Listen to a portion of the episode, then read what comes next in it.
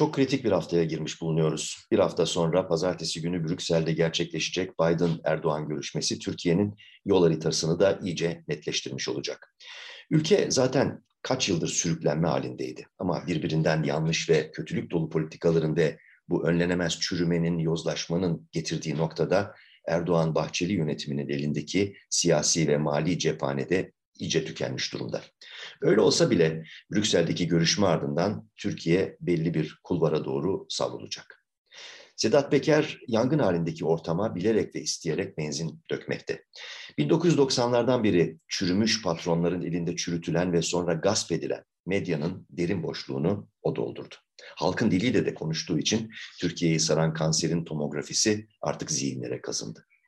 Deva Partisi lideri Ali Babacan bugün bir açıklama yapmış. Diyor ki, siyasetçiler finansmanını kısmen de olsa yasa dışı yapılardan sağlamaya başlayınca yasa dışı yapıların önü daha da açılıyor. Ülke tam bir bataklığa gömülüyor.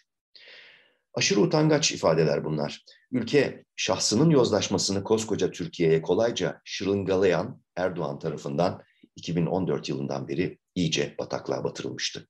Bundan sadece Erdoğan ve nemalanan dalkavuk kesimi değil, A K P içinde yıllarca pasif kalanlarda, ürkek ve hesapçı muhalefette, saraya teslim olmuş yargı ve medyada aynı ölçüde sorumlu. Şunu iyi bilelim, toplumda ahlak mayası düzgün olsaydı, ahlak mayası, işler bu noktaya hiç gelmeyebilirdi.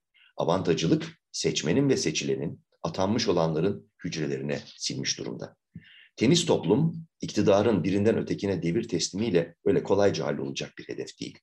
Türkiye'nin kadim devlet yapısı ve felsefesi her geleni çürütecek kabiliyete sahip çünkü. Kısacası ağır çekim bir çöküşü izliyoruz.